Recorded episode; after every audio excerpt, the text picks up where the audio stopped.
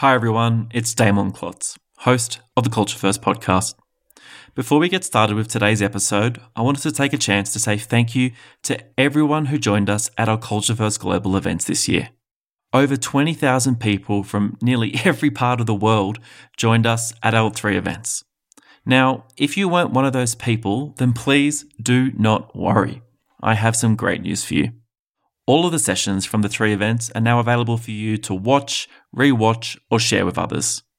Maybe you want to sit down and listen to the keynotes from people like Professor Ibram X. Kendi, Priya Parker, Adam Grant, or maybe Rachel Botsman.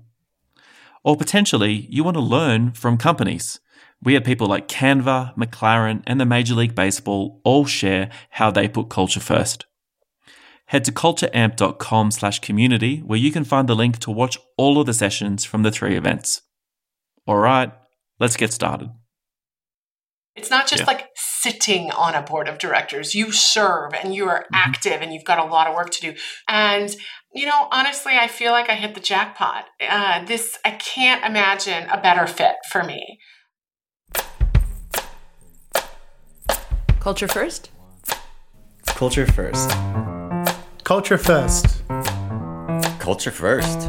Culture first. Culture first. Culture first. Culture first. Culture first. Culture first. Culture first. Culture first. Culture first. Culture first. Culture first. Culture first. Culture first. Culture first. Culture first. Culture first. I'm Damon Klotz, and this is Culture First. Hello, and welcome back to the Culture First podcast. I'm your host, Damon Klotz there's a few really exciting announcements that I want to share with everyone listening today. The first announcement is that this episode is the first in the latest batch of episodes that we've been working on. We will be publishing two new episodes each month until the end of the year. You'll be hearing from a mixture of practitioners, thought leaders, and authors about how they think about the topic of culture first and increasing humanity at work. If you haven't already, now is a great time to subscribe to the podcast and share it with your colleagues and peers. At the start of this episode, I mentioned that we have a couple of exciting announcements that I wanted to share with you, and here is the second one. This episode is not just an episode with Anna Binder from Asana, it's also an episode with CultureAmp's newest board member. It is my absolute pleasure to welcome both Anna to the podcast today, as well as to our board of directors. Anna Binder is Asana's head of people operations, a role that she has held since May of 2016. During her time at Asana, both Inc. magazine and Fortune have named Asana as a best workplace to work for four years in a row now, and the company has been named a best place to work in 2021 by Glassdoor. Prior to joining Asana, Anna was MuleSoft's VP of People. Alright, so let's dive straight into my conversation with Anna Binder as we learn about how she scaled employee experience at Asana, as well as celebrate her announcement to CultureAmp's board of directors. Today on the Culture First podcast, I'm joined by Anna Binder of Asana. Anna, thank you so much for joining me on the podcast today. Dan, it's great to be here. So, to start, I always like to learn a little bit more about the person, even though I know a little bit about you. We've met a few times, but I think maybe it'd be good for our audience to have the same context. So, if I really knew you, what would I know? Uh, well, if you really knew me, you'd know I have an amazing 13 year old daughter who teaches me a lot of stuff every day. You'd know that I love my job out loud. You'd know that um, I'm originally from Austria. My mom's actually from Germany. My father's from Austria. I have family all over the world. And uh, I'm an aspiring cyclist. Uh, I'd like to get a little bit better each time, but mostly I'm just out there enjoying the nature and enjoying the exercise. I think uh, doing things for enjoyment is a great way to get really good at them as well. So I think oh, you you've got a good strategy there. So the next one that I wanted to ask is uh, a little bit more, I guess, corporate focused, but I mm-hmm. will frame it with the lens of something we have in common is that we're both trained in the conscious leadership framework, which I think is really exciting. Um, sure. I've been through through that training. I know uh, everyone at Asana goes through it. Correct. Correct. Which is amazing. So, uh, one of the terms in conscious leadership is this idea of a zone of genius. So, yep. how do you describe your zone of genius? Oh, that brings up all sorts of imposter syndrome, doesn't it? Because uh, mm-hmm. it's such big words, genius.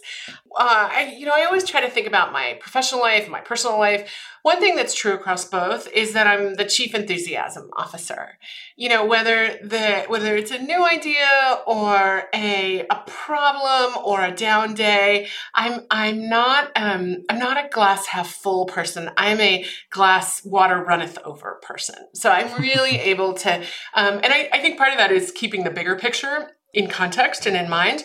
But part of it is also just like the way that I like to live my life and um, bringing enthusiasm even to the hard moments. I love that. And I think more than ever, we need optimists and we need uh, people with, with enthusiasm uh, because, yeah. you know, we've all been working through some challenging times. So, my zone of genius, the way I just sort of describe it is I like uh, seeing huge amounts of different connection points or, or data and then finding how they can all kind of fit together turning them into a story that nearly anyone can resonate with, understand, and gets excited about. So I'm hoping uh, to do some of that with the podcast today with a, a bunch of the different themes that we're going to speak about. But before we get to our big announcement, before we get to some of the exciting things we're going to be speaking about, my final question is imagine this a masked up, curious 10 year old wanders up to you on the streets of San Francisco.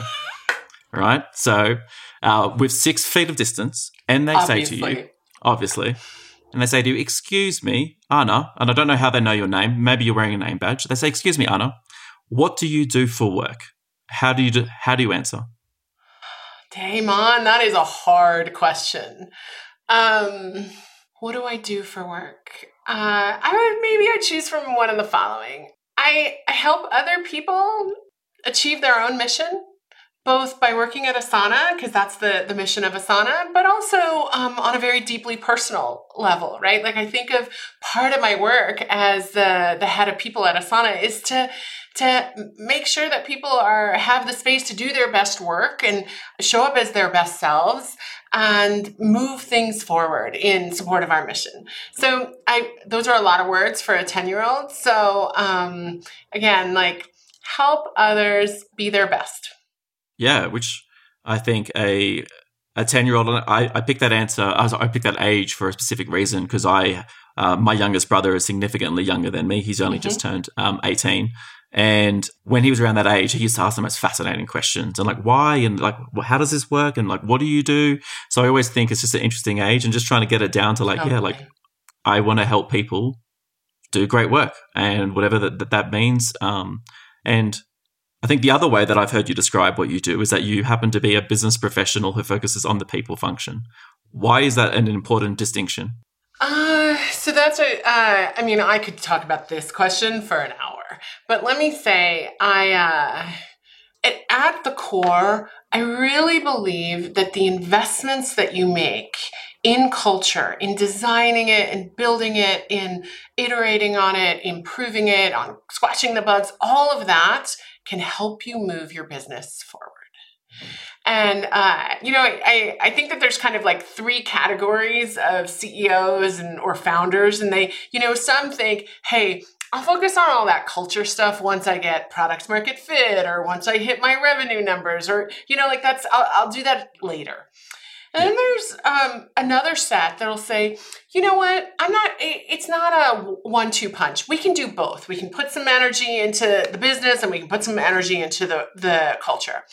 But what I really believe and what makes Asana such a great place for me is that the hour of time you invest in your culture and connecting people to your values and your mission that it's exactly that hour that's going to allow you to get products market fit going to mm-hmm. allow you to um, reach more customers to solve the big hairy problem uh, you know whether it is on the product side or the accounting side so it's a, a false trade-off to think that it is one or the other and so when I think about my work, I'm focused on people and culture. I'm not here because I want to win an award for culture.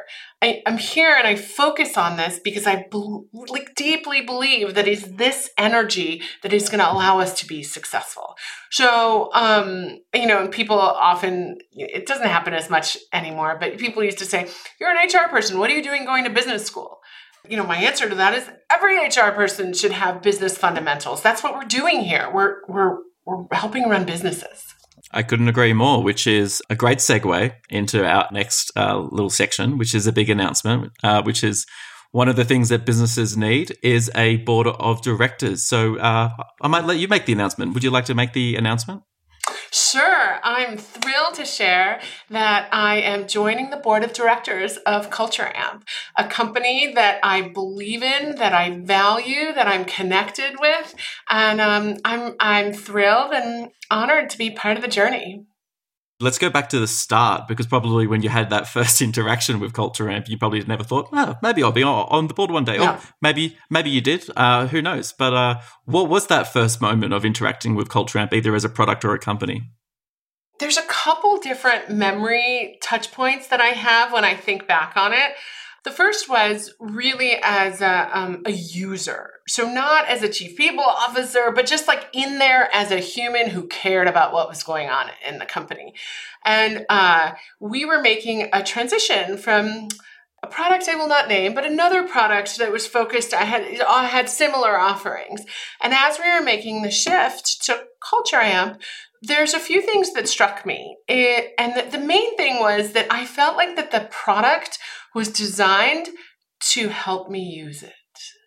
Mm-hmm. Uh, which sounds so simple, right? Like that's what products should be designed for. Mm-hmm. But a lot of products in the HR space, I feel like they like the people who are building it must hate HR people because they're so hard to use and they they make right. me feel like a second class citizen and they make me feel like oh that's not an area I need to invest in. But making that shift to culture amp and and not needing you know a thick manual and just having to be able to get to the information I need to do my job in, in a very intuitive, um, uh, intelligent way. Uh, you know, and, and, a lot of times when you're looking at the data in Culture Amp, it's very uncomfortable to look at. Like it's, it, you know, nobody looks at the good stuff. You always look at the bad stuff that you need to improve on, which is uncom- yeah. uncomfortable. And to be able to have a product that really at its core is designed to like delight me, that made me feel seen uh, and it made it made me feel like a user that i was valued at the core and everything that i believed in was believed in by the people who created that product. And then the second memory that I have is uh, probably when when you and I first met at uh, one of the amazing gatherings that Culture puts together, Culture First Conference, and I uh, it just it didn't feel like a sales conference it didn't feel like a user conference it felt like i was in a room filled with hundreds of people who believed what i believe which is mm. that this investment in culture is exactly what's going to drive your business forward I couldn't have asked for two better examples because they speak to me really personally. One, because I've been heavily involved in our community and culture first event programming for a long time. And as an XHR practitioner, I wanted to create the community and the event experiences uh, that I wished existed when I was a practitioner because I was looking yeah. for inspiration. I wanted to be in those rooms and I, I, couldn't find them in Australia when I was starting out in my career. So that really speaks to me. And then um, the first one that you shared speaks to me because it's similar to a lot of stories that I've heard that like culture has help has really helped people be seen inside of their organizations, but it's helped them get promotions. It's helped them increase their budget. It's helped them increase their team. Someone's even mentioned before that uh, working with Culture Amp has always like has felt like an extra member of their team, which mm, has always been mind blowing. Like that. to create, yeah, yeah, like to create value of like an FTE inside yeah. of a company is kind of mind blowing. So thank you for sharing those memories. Right. If they were some of your early memories, let's fast forward. Can you recall the moment when Didier reached out to you to make the ask? Well, you know, you, you make it sound like it was like you know, like this moment. It, it really wasn't like that at all. He and I got connected and it was very natural. You know, when, when I saw his email, his name in my inbox, I was like, oh, this is one of my people, you know, and quickly prioritized the conversation because I knew that we would have so much to talk about and that we would both really um, enjoy it. We got on the phone quite quickly and we were talking about all of it, right? Like company building at this level of scale. How do you, pri- what do you prioritize in a, um, a search for a head of people. What might you need at different phases of the company? You know and, and he like like me and many of us are always looking to learn from other people who are like one like one year two years ahead so that we can maybe mm-hmm. avoid some of those same mistakes. And of course we were able to connect you know, I have Culture Amp uh, as a tab open on my browser all the time. So I grabbed the opportunity to, you know, ask some questions and make some friendly recommendations and requests on what I wanted to see. Um, so it was just, a, it was a very fluid, um, enthusiastic conversation. And then at the end of the conversation, we were wrapping up and we were way over. And we both sort of wanted to, to close by saying, hey, we like, is there any way we could continue this, continue the conversation, continue the, the collaboration, continue working together? And, and the board opportunity and the need that he and Culture Amp specifically had on the board for someone of my profile, it was, it was just perfect kismet timing. And what does it mean to you personally to join a board? I know for as many people, like um, in their career, is maybe something that they aspire to. Uh, so, what does it mean for you personally? Yeah, it's really important. So, I'll give you sort of the three the three natural answers and that that are very um, powerful and come from inside me and then i'll give you a personal reason. The first first of all culture amp is one of very very few if not the only product that i am not only the buyer for right? Like i sign the check i sign the po as the chief people officer for my company but i'm also an, um, a power user right? Like that that Venn diagram is pretty unique, right? Right. Um, and so I feel like I'm uniquely suited to add some value there. The second thing is just the values alignment. There's there's so many similarities between the way that we think about things at Asana and the way that Culture Amp thinks about things. Um, the you know the mission orientation, the um, connecting people to the mission, the doing the right thing, the fundamentals of conscious leadership. You know, like all of those things. So it felt like um, you know a second home almost, or maybe we'll call it a third home. Um, and then the third thing is the piece that I talked about, right? Like um, Asana's been on a journey very similar to uh, what Culture Amp is going through. And it's like the opposite of wasteful. It's good leverage to be able to, you know, um, let, let me share some of the things that I did wrong and that we did wrong so that somebody else cannot do them. That, that might be a negative way. So also share the things that we did right. Yeah, and then just on a, a personal note, five, almost six years in at Asana. I'm planning on many, many more years there. Like I said earlier, I love it out loud. Um, but it's a big job. It's like a big operating role. And so there was really only an opportunity to, and, and um, serving on a board of directors is also a lot of work, right? It's not just yeah. like sitting on a board of directors. You serve and you are mm-hmm. active and you've got a lot of work to do. So there was only room for one. And you know, honestly, I feel like I hit the jackpot. Uh, this, I can't imagine a better fit for me. And then the, the, I know I said that was the last thing. I'll say one more thing. Sure. Um, we're, it's a new day as it relates to diversity on boards of directors. And for many, this is a really obvious thing, right? Like we invested in this fairly early at Asana, and Didier looked at it also early. But for others, it's not as mm-hmm. uh, natural or obvious that diversifying your board of directors helps you with your business and will drive better business outcomes. So um, I know from my own personal experience that other women who are serving on boards have uh, recommended me, have been helpful to me, and um, now I get the opportunity to do that uh, myself for others, and that's um, that's really important to me. Yeah, I, I love that you sh- shared that. I know Didier speaks very openly about paying down the diversity data yep. culture amp by starting with four, you know, straight white male founders.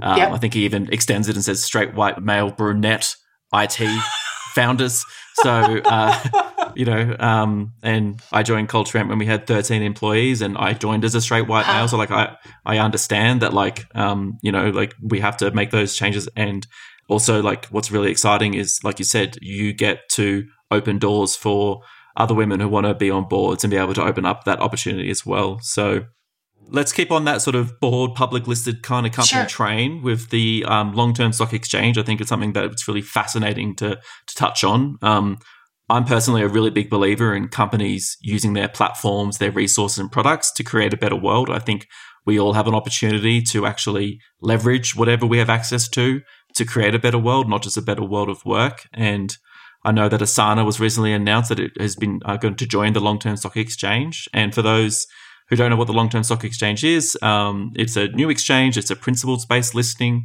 uh, with standards that require listed companies to detail and publish policies on their website that offer stakeholders insight into how the company actually builds its business for the long term. And why I wanted to touch on this because I, I, I, believe that this is very much in alignment to building a culture first company, really thinking about the legacy of a company and how you actually build a company. So, can you share about like why this is so important to Asana and why you were one of the first companies to join?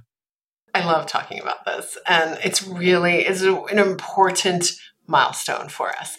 So, why is very simple, right? Like um, the values, the purpose, the intention of Asana, and everything that the long term stock exchange is about are completely aligned. And being able to list, and you know, we're also, uh, it's not the only place that we're listed, right? We're also listed on, on NYSE, but listing on the long term stock exchange allows us an opportunity to publicly commit to delivering on our long term value right? And that's an opportunity to signal, right? It's a signaling obviously to investors. Um, and I hope all of you that are listening to this uh, right now are investors. Um, I'm working very hard to make your investment valuable. Um, but it, it allows us to signal to investors but it also allows us to signal to customers and to employees and to alumni. You and I have chatted offline about language matters. Well, signals like this matter, and um, it's it's not one; it's a like a hundred small things that send the message about who you are and what you're committed to. And my favorite story about the long term stock exchange is um, going back to 2016 when I was interviewing with Dustin Moskovitz, the CEO of Asana. He he talked about the long term stock exchange. And wow. at that point, the LTSE was like a website, right? Like it was a website like coming coming soon and you know, give us a decade or so. And and Dustin could speak with with conviction and clarity and um, confidence that this was in our future, that they, we were going to do this. And uh, you know, I I was I was, we were 100 people at the time, maybe 75, right? We had so many mountains to climb before that might be. Um, but that says something about Dustin, right? Like mm. he he recognizes that some of the things that are most worth doing are really hard and take a long, long time. So, um, and to lead an organization through with that, um, with with that conviction is uh, well, it's attractive. Like those are the types of leaders that you want to follow. Uh, so it's uh, it was really a powerful moment for us. Let's double click on that relationship with Dustin because I think it's one of the things that I think a lot of chief people officers would always love to have is a really strong relationship with their CEO. You know, a CEO who believes in culture first, a CEO who wants to invest in something like Culture Amp and see the data. So um, obviously, when you were interviewing it, like it sounded like you got some of those really good signals early on about what he was going to be like as a CEO. But I wonder, how has your relationship changed over the last sort of six years? Um, that's a great question. So I'll tell um, a fun story from the first meeting with him, and then hopefully, as I'm telling that, I'll remember some others later on down the line. I was actually on a proactive job search at the time. It was early 2016. I am a very criteria based decision maker. Uh, I had a spreadsheet. I had my um, I had my criteria. I reached out to everyone that I knew. I shared with them my criteria, and I asked them to introduce me to people to um, that that they thought might be a good match for me. Mm-hmm. And really early on, uh, Matt Cohler, actually from our board, uh, who I knew from another life, introduced me to Dustin. And I had a, a, a good conversation with him, uh, really like grounded in like what are the like it's you know he said it's nice concept that culture drives business but give me some examples of like stuff that you would do to to actually move it forward and we talked about things you know we talked about things like compensation and communications and systems like the HRIS and how all of that um, adds up. And I, I still remember that night he sent me an email and he was very um he's very specific you know like nice rapper enjoyed the conversation but he said two things he's like hmm you know we disagreed on this one point and um, i've thought about it some more and i, I think you might be right because I, I think x y and z and so there were a couple paragraphs on that And then he closed with, but there was this other thing that I really disagreed with, and I want to try to make my point. he, he made it. And I, I still remember, uh, I forwarded that email to my husband, and he came and sat, you know, he came and visited me across the hall in, in our house and kind of patted me on the head and said, you know, your spreadsheet is really cute, Grasshopper, but you're going to go work for that guy. That's mm-hmm. that's mm-hmm. your guy. And I was like, mm, no, you know, I I am a process. And he was totally right. He was totally right. In terms of how the relationship has evolved, I think it's, you know, the, the jobs that he, we are doing, and not just Dustin and I, but all of us that are at Asana that were there six years ago, those jobs have changed 10 times over. And it's not just in terms of size and scale, um, but it, you know, the problems that we're solving and the, the, the way that you communicate in a company of 100 versus 1500, you know, on its way to many more. So the relationship and, and the, the job is a lot around being very open and embracing and seeking that change. Mm. And what are, you know, what what's going on around the, the corner and what are the things that I used to be so attached to, these things that I built that were so precious and so valuable that I now need to, I need to be the one that stands up and tosses them out. Right. Um, the last thing I'll just say about Dustin is, um, you know, I can get pretty, he and I are very different people. He's, you know, an introvert. Um, I'm not. Uh, I can get very animated. I can get very enthusiastic. I can get very, you know, convicted on principle. And he often asks me the question, well, like, it seems like you feel really strongly about this, Anna. How could the opposite of your story be true? Which is mm. obviously, you know, a, a tool as part of leading consciously. And it always stops me in my tracks and it's um, a powerful question to like uh, the one-on-one can actually end right there because i'm like okay i need to go do that work i'll make a list and um, so that's powerful for me part of you must be like, oh, like I love that you like understand this and use this, but like, oh, it's so frustrating. Why can't you just take my first answer? But then you're like, no, you get it because like this is like this is what happens when you truly embed something inside of a company. Is that like it's always there and it's a part of your operating system. Yeah. The other thing that I think is really useful for anyone who's listening or watching who is uh, job searching, which I know a lot of people. Uh, there's a lot of jobs on the market right now. Is uh, look for signals. There was three signals that I heard you talk about. One was the fact that he talked about the long term stock exchange at the very start, so it was something that you know he uh, believed in.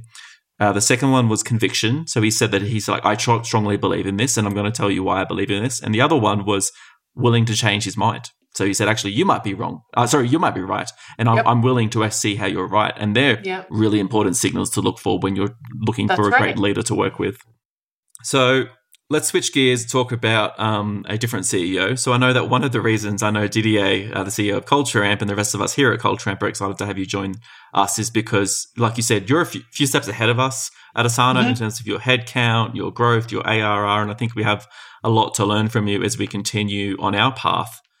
Do you have any tips for anyone who's a people leader, even a team lead about sure. some of the things you've witnessed during that time through that tremendous growth and change? Yeah. So, um, one of my favorite Asana values is rejecting false trade offs. And I think it's been, it's, it's very, it's, it's sometimes hard to grok. Uh, but I think that there, once it comes alive for you, it's everywhere. Mm. Um, and one of the places that I think about it is in terms of career growth. One of the beautiful things about working for a company that's growing as fast as Asana or Culture Amp is, you know, that that that growth and that success, it rises all boats. It creates opportunities for everyone. Um, and a lot of times that means that individuals have either increased scope in their responsibilities or their, you know, different components are added, or maybe they build a team or whatever it is. Sometimes the um, and that and then that obviously you know that your the company grows and you grow through it. Mm-hmm. But sometimes the most effective and uh, fastest way to grow personally in your career is to get layered, is to have for somebody to come in and uh, hire a manager or another layer above you. And that's really counterintuitive, right? Because um, your ego doesn't feel good because you feel like you got passed over. Um, you, um, you know, you had your eye on that. You feel like you're like there's all kinds of loss. You have lose access or visibility. But the truth is that sometimes having someone who has been there, done that, and done your job or the next job a few times at other companies that can come in and coach you and develop you in a more hands on fashion than your previous, more senior manager could, can be a um, like a leapfrog in your career. So, um, th- and that's not always obvious to, to folks. The, the, the corollary, the second piece of that is because you asked specifically about team leads is yeah. um and we got this question all the time and sometimes still do at asana of like well are we going to hire experts in from outside or are we going to or do we like believe in our people and are we going to promote from within? And again that is a false trade-off because if i'm a team lead i think that the best thing that i can do for for the team for the business for the function for the growth is to have a mix because um, we learn in different ways, right? Like we sometimes we learn on the job, sometimes we learn through coaching or mentoring, sometimes we learn through like traditional methodologies, like a, a class. Um, but a lot of times we learn by being side by side and in the room discussing a problem with somebody who's been there and done that before. So not only sometimes it's helpful to be layered. But also, um, if your boss is somebody who is kind of takes that half and half approach of like some from the outside and some promoting from within, I think that's a, a powerful way to to serve everyone yeah, I think it's critical because you got you, you got to keep those earlier employees kind of happy and growing and developing and changing and like so that they feel like they're still part of the story. But also, you need fresh ideas and, and different types of talent and diversity of experience and thought and uh, background as well. And um, the first one that you shared, like I highly encourage anyone to um, really think about that and think about like uh because uh, it happened to me and uh, I had to check ego. Like early on in Culture Amp, 2000 and January of 2016, we were adding like our the fourth member to the marketing team, and I just, just assumed that like you know, like I was here, I've been here, so like everyone else who comes after me is just below me, and that's how the no, of course it doesn't work like that. No. And I didn't know that this person was going to be above me, and then it was only after they were like hired that I spoke to the found the founder who was working directly with on marketing, and I was like, oh, so like where would this person be? He's like, oh, well, you know, she'll be here and you'll be here, and I was like, oh, hmm, interesting, and I was like, okay, ego check, check, check, and then honestly, it was it was the best thing that ever happened to my career at Culture Amp because she came in with a different set of skills she came in with things that I really didn't enjoy doing, that she loved doing. We partnered side by side. And like, that's actually how the Culture First event series came to be is I got to focus on content and be the head of community and focus on the storytelling. And she got to focus on the experience design and the operations and running that. And I'm like, that that event wouldn't exist if, if my ego got in the way or if I like you know wanted to yeah. stomp stomp my like you know get all angry about it. Not that I get angry at work, but like you know like that's what our inner story tells us to do sometimes. A hundred percent.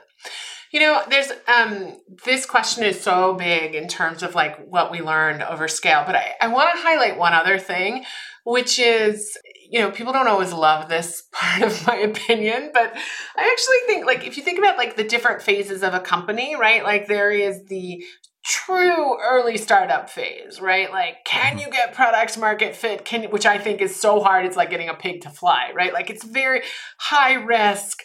Um, you know, every you know every month there's a moment or five moments of like, oh my gosh, is this actually going to work, or are we going to completely fail, right? Like there's right. that's yeah. um, that early high risk phase where and everyone's a part of every decision then there are there's the growth phases. And um, uh, there are many phases of this. If you're a baseball person you might say there's nine innings. If you know like whatever your sport of choice. Um, but it's, it's, a, it's a long it's a long section. And then the third is more um, steady state larger um, bigger less volatile. Mm. The ship slower. is harder to move, slower. I actually believe that most people have a sweet spot that is one of those three. Right. I think that there are some people that can span two of them. I've actually not met very many people like I think ever that can do all three. Maybe Hmm. Mark Zuckerberg, right? Like he went from uh, dorm room to multi-billion, but th- that number is pretty small. And I think it's important to know who you are and where you fit in there. And if it means that the company has gotten to a place where you're no longer happy or like it's not in your sweet spot, you know what? That like that's okay. And um Yeah. the company's going to be successful because it's filled with employees who are deeply committed to the mission and the work and are enjoying it. And so I, I also think like as you go through that hyper growth, you're gonna the the attrition, the rate may go up, but really the numbers are the raw numbers are definitely gonna go up because you know your denominator is larger. Um and I, I think it's painful to get okay with that. And I I really try to um I'm a big fan of goodbye parties and celebrating people's contributions and turning them into active alumni who then bring Asana or bring Culture Amp to their next employer because these are um, extremely valuable knowledge worker tools that can continue. I yeah, I couldn't agree more. I think one of the things that really excites me as well is like it's sad when some like you know I've been a culture amp six and a half years. Some of my closest friends have left the company over that time, and like part of me is like, oh, I don't get a chance to work with you anymore. Uh, the other part of me is so excited that they get to bring like a culture first approach to a new organization and to a new team, and to like share those things. And like I love seeing them succeed um, in in new places. So could not agree more. When it comes to employee experience, you know, obviously we've been talking about growing companies and scaling companies and the role of the people function within that. Rightly or wrongly, the workplace can have a significant impact on who we are. And one of the ways that that can play out is the impact of the workplace on our well-being and our mental health. And I think obviously this was a topic that was important two years ago. It's even more important considering the, you know, environment that we find ourselves operating in globally. So when it comes to designing the employee experience at Asana, how do you incorporate well-being and mental health into it? Yeah. So this is a topic near and dear to my heart. And I'm so like this is one of the silver linings of the pandemic, I think, is that it made it okay and actually required and like normal to be talking about mental health, whether it's in my, you know, my daughter's day school or at our at executive team meetings across the globe. So I'll just um I'll mention four things that are um, the way that I think about it, and then we talk about it at Asana. The first is the sort of like the the work rest or the work a work play fractal, um, and the idea here. This is a I, what I think is a more modern version of the um, work life balance, which um, you know I think is an impossible concept of like any given day that you want to feel this like beautiful balance between all these components in, of your life. I just I don't believe in that. When I look back on a month or a year or in a decade, I want to make sure that that's happened. But on any given day, it's completely lopsided. Um, so I, I love this more modern version, which essentially says when you're working, whether it's um, in a meeting on a podcast or like it for a whole day like focus on your work. Get like get yourself into the flow. Get yourself into that zone of being super productive and turning off eliminating notifications and really like doing the thing. And when you're in rest or you're in play be fully in rest and play.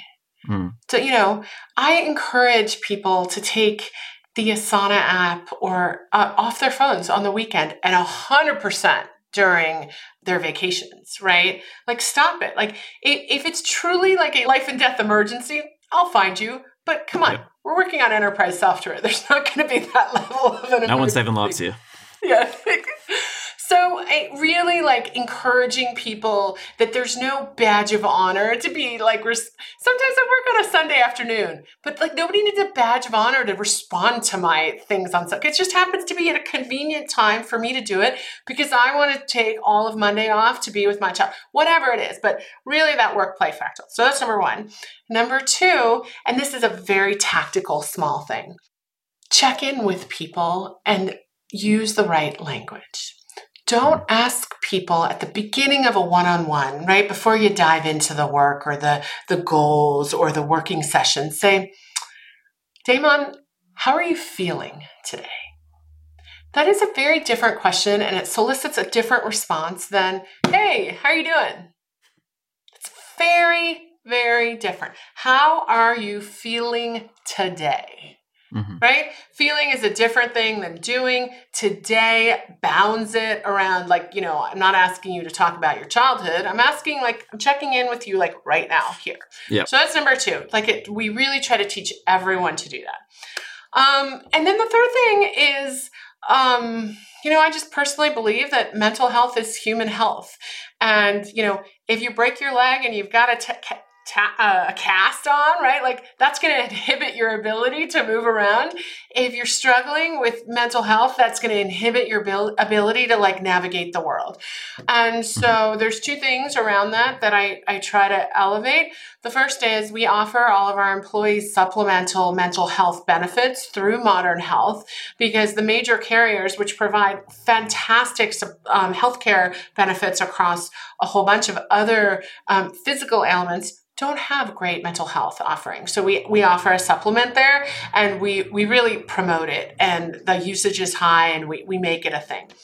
And the last thing around it is that, you know, we do company AMAs, Ask Me Anythings, where the leadership team is available to ask questions. And we make sure that one of the questions that we ask every time is, How are you feeling? How are you feeling mm-hmm. today? And so, if we can model speaking openly about the challenges that we're ha- any one of us might be having, you know, it's a pandemic, so there are like you know good days and bad moments, right? Um, just being open and talking about that, I think helps. Definitely, and there was something that you shared earlier about like an hour spent on focusing on your culture and how you work makes the rest of it easier, and that's how you get things done. I also my personal belief is that any hour spent on your mental health or any aspect of well-being that's important to you makes the rest of your working hours or even just your living hours easier and yep. better. Um, so I'm I love that you normalize that inside of Asana and that you have really specific frameworks and questions that people should be asking because, uh, as we'll speak about a little bit later, language matters. But you're joining Culture Amp as our board member, um, and obviously Culture Amp is a product, but you also think about culture as a product, which I think is really fascinating. And yeah, I, I, love that you think that way. I think one of the uh, the way my marketing HR brain kind of works from time to time is that we need to think about the products that we launch for our, you know, our people as, as, as actual products with enablement and launches and marketing and campaigns and logos and things like that. So um, I'd love to hear you talk about your framework that you have for culture as as, as a product because I think people could learn a lot from it. Great, I love that you're speaking my language when you say it that way. So I've actually not spent a lot of time building pro- like software products, but I've modeled the way that we think about it and that the process by which we do it after that. So starting with the intentions, like, um, and this is very much uh, we try to be rooted in human centered design. So what are the outcomes? How do we want people to feel? What do we want people to benefit from? How do we want people to use it? What are, what are the outcomes that we're looking for? And really going through a process to get crystal clear so that it's not this amorphous thing. Mm-hmm. Um, and then build and implement it. And like you said, this include, you know, depending on what it is, you may do like pilots of it, or you may do an uh, like a V1 of it. But you definitely think about marketing it and um, enabling around it and creating language and lore around it, right? So that the, there's a there's adoption and there's embracing of it and then you like see what happens, right? Like, are people using it? Are people liking it? Um, I talk a lot about um, getting feedback both quantitatively and qualitatively, and we look. Um, this is where we engage deeply with Culture Amp to really look at the um, the results. And and when we launch something, we often say, "What are the questions in Culture Amp that are going to tell us if this is working?" Mm. And so before we even launch it, we I, we know which questions were either that exist on our regular surveys or that we're going to add. So that's like part of our process. But that's not enough. I also want to I want my team to go out into the wild and like observe and like watch how people, you know, talk to people, watch how they're using it, get get that qualitative feedback. And then uh, the next step is really going back to software, right? Like we find bugs, we find things that aren't working, we find unintended consequences.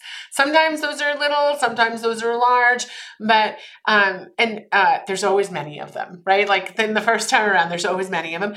And then we prioritize and we say, well, these are the most important bugs that we need to fix. And in our iteration, we we choose those and um, and do that. Um, and then we do it over and over and over and over and over and over and over again.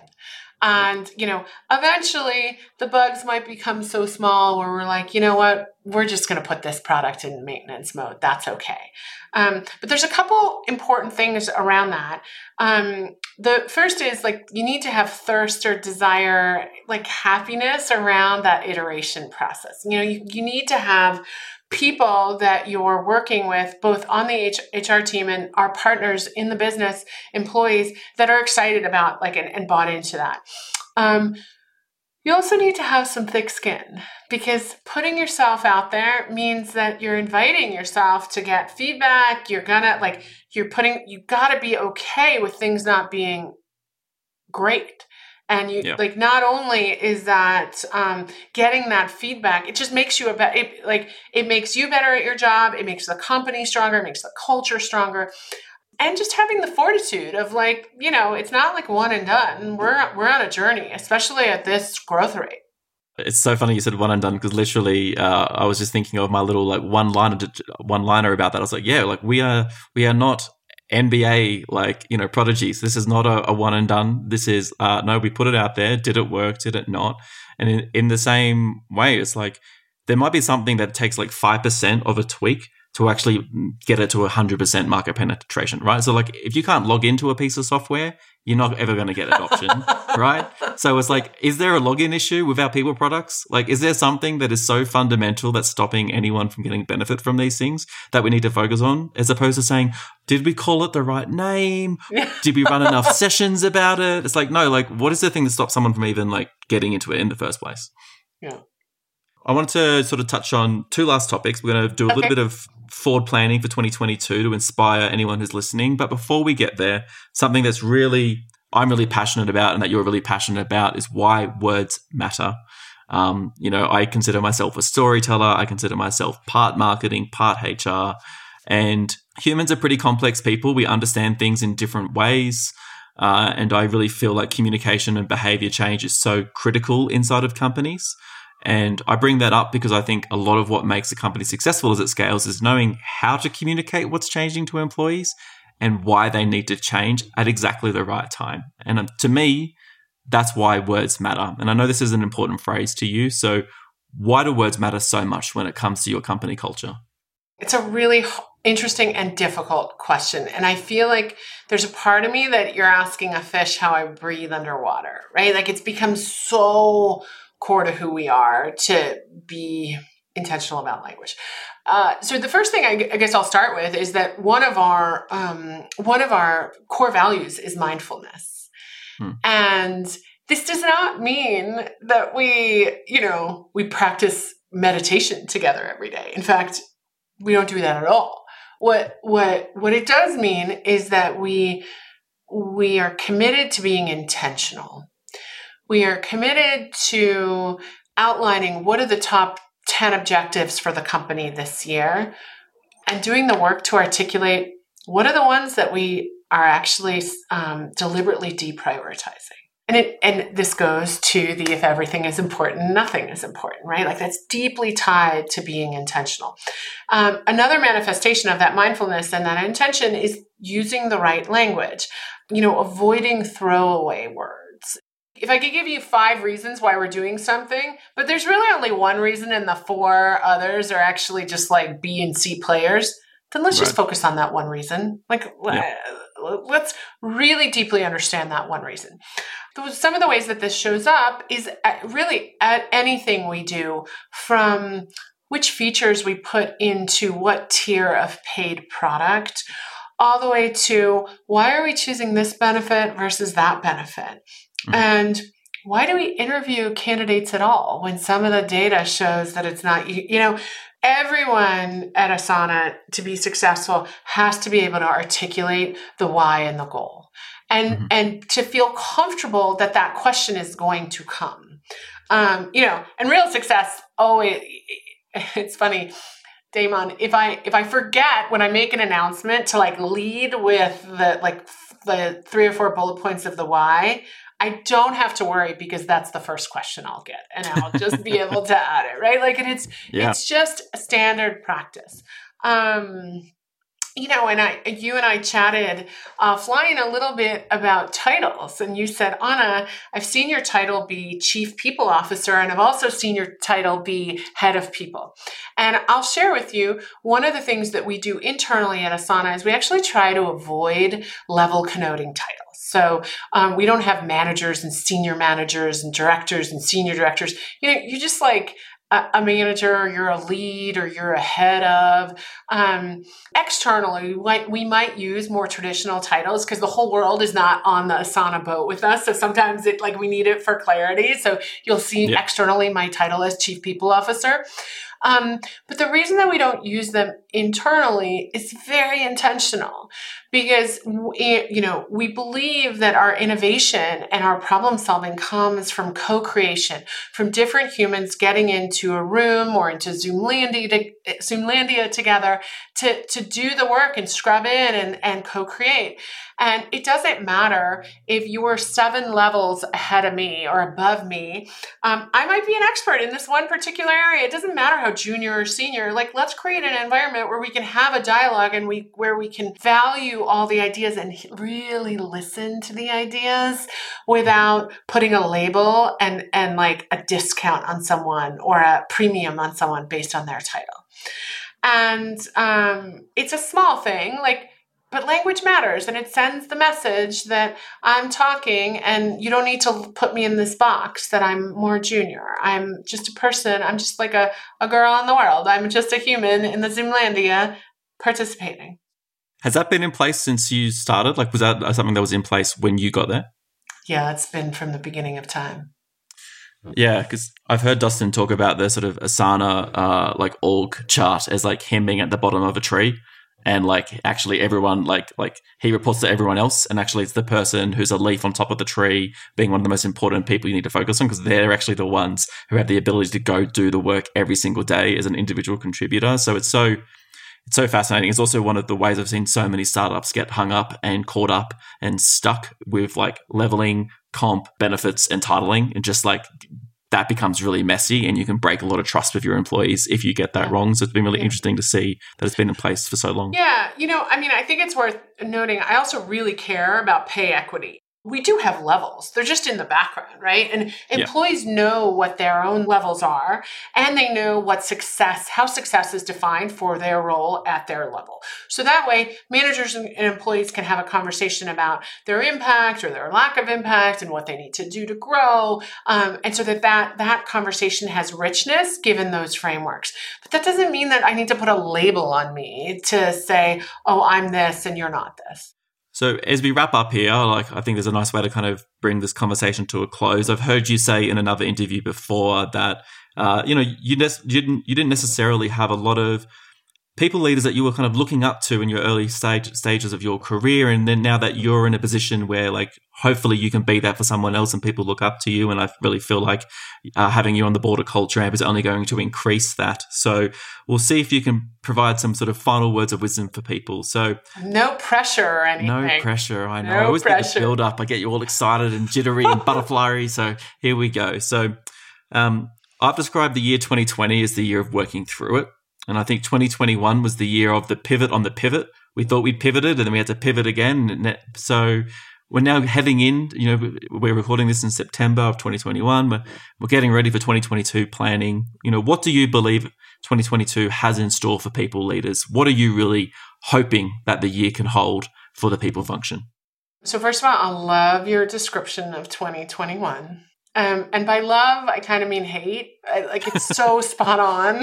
It's, it's really, annoyingly right. Yeah. It's annoyingly right. Um, so I'll I'll give some positives and some negatives. So mm-hmm. I I I actually do think some of these silver linings coming out of the pivot on the pivot on the pandemic on the pandemic um, have really like reinforced the importance that business leaders the, the the the the value and the attention that business leaders have placed on culture and people. I think that's going to be more durable right? We're going to we're i think that's going to um, we're going to carry that forward.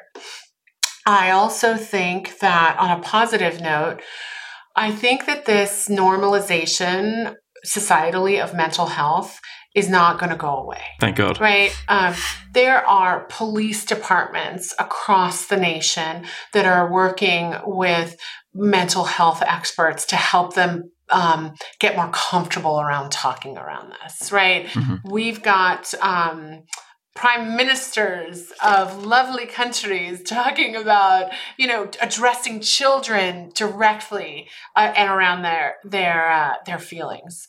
This is not this is um, and that's like, like that's just like a wonderful thing right? Um, so i think those are two great things.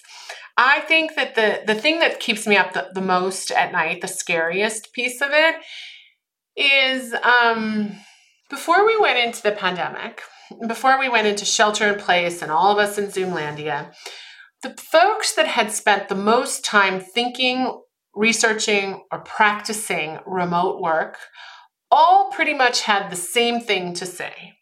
You got to choose one. You got to be in office mostly, or you got to be remote. If you mm. if you care about building a durable culture, it is extremely hard to do some hybrid version of it. Then we all went remote on a dime, right? Like over the course of five days, everyone got stood up to be working at home, right? Mm-hmm. Um, and now there's a lot of people. There's a couple things that I've learned, right? Like, hey, there there are some benefits to this. There's some productivity gains. There's some like time gained from um, not commuting. And I think that there's people are making these assumptions and these shorthands of like hey we've shown ourselves that we can work at home so now that that what follows is we can be successful in a hybrid world right we can, this can work mm-hmm. and I, I would argue we don't actually have any evidence of that right and yeah. the zoom 100% working from home is the great equalizer. We're all in this together. In fact, I would argue like there's some things about it that are different. Like I can be in a meeting with 10 people and I know I know just by their label what their name is or what their department is or you know, a lot of people put their pronouns there. And so I get to be include like actively inclusive in that way. Um, mm-hmm. but that's really different from the hybrid um, we are facing a great unknown in this area. It's a massive societal and knowledge worker experiment, and it makes me cringe when I hear people talk about um, how confident they are. in terms of how well this is going to work. And i'm really you know i'm not confident at all. I'm i'm open. I'm curious. I'm scared.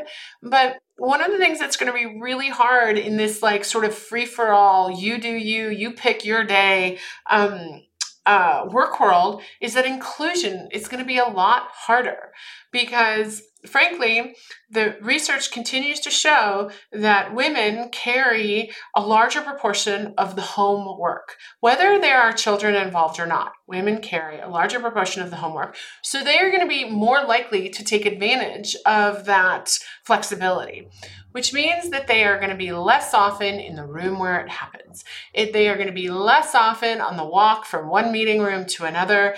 Oh, what do you think about that? Oh, that's a good idea. I hadn't thought about that. So they're going to be less there, which means they're going to be less thought of. They're going to be less promoted. They're going to be have less opportunity.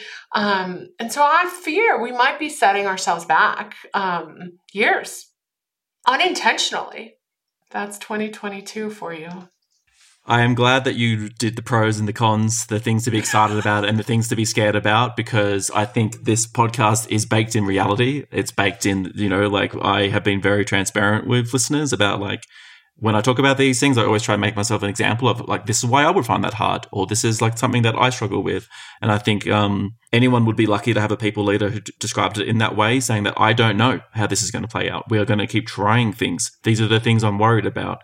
But I think if you come back to what is important to your company, what is your operating system, what are your values, what are the decisions, your even overstatements about like how you want to build your company and your culture, hopefully that helps people leaders and any managers out there wrestle with some of these things about creating an inclusive culture and, and going back, you know, between hybrid versus remote versus in person.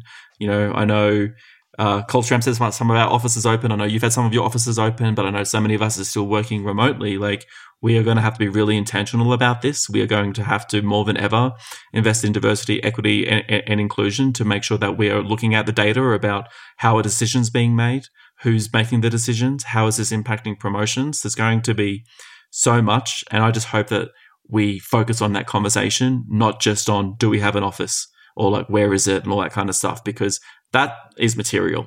It's actually how the work gets done and how that impacts the employees that I think we should be spending the most of the time focusing on. It's going to be a wild ride.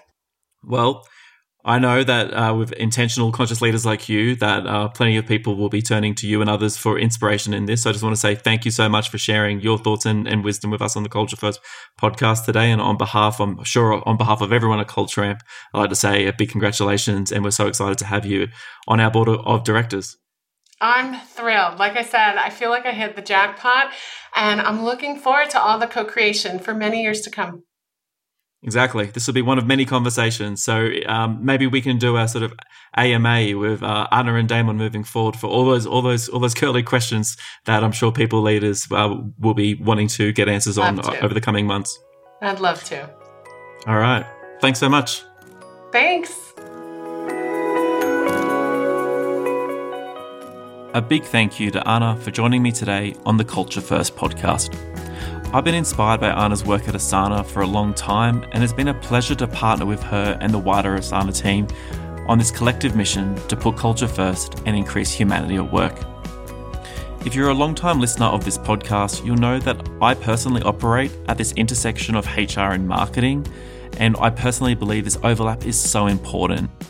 Hearing Anna talk about how they brand their initiatives and concepts like words matter, all of this is music to my ears.